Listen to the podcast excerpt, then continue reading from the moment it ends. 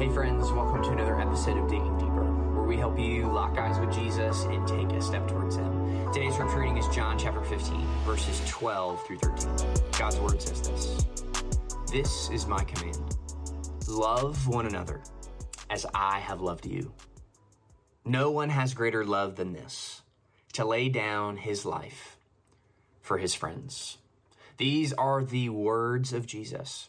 And the primary command that is given by Jesus to believers all throughout Scripture is this: love each other. Now, this is repeated again in John fifteen, seventeen, and not to mention the multitude of times that's mentioned in the Old and the New Testament. But love each other is this central claim of Jesus. But what Jesus commands here specifically in John fifteen, twelve is particularly challenging. That he states that we should love each other as he has loved us.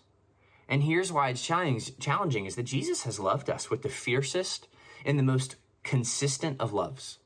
In fact, Romans five eight states that, "But God proves his own love for us, that in while we were still sinners, Christ died for us."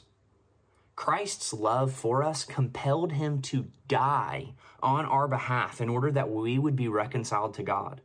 It is a love that is marked with this level of intensity, with this level of consistency, that we are meant to love one another. Verse thirteen confirms this. It says, "No one has greater love than this, to lay down his life for his friends." First, I don't want to miss this. What an amazing thing that the one true and living God refers to us as his friends.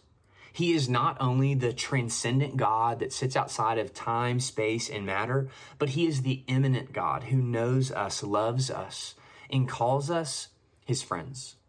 But secondly, he's not only calling us his friend, but he dies for us as Savior. This is a radical, unconventional love. This sacrificial love that's described here in the life and death of Jesus is how we are called to love one another. So once again, what does this look like in your life?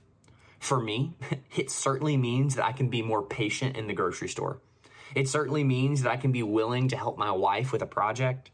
It certainly means that I can be more generous with my finances, and it certainly means that I can serve the church in a way that blesses others. God has called us to love like Jesus, to sacrificially give of ourselves like Jesus. May he grant us the strength to do it today. Let's pray. Our Father, we thank you for your word. I pray that by the power of your Spirit, this, this passage from John fifteen would change us into the likeness of Christ. And Lord, we just first and foremost say thank you that you call us friends. Uh, Father, that you died in our place and on our behalf. Um, God, that we would know you. And I pray that that sacrificial love would be the love by which we care for the people around us. Um, God, would, would, would our love be marked Um, by your love. And Father, we pray this today by the Son and through the Spirit. Amen.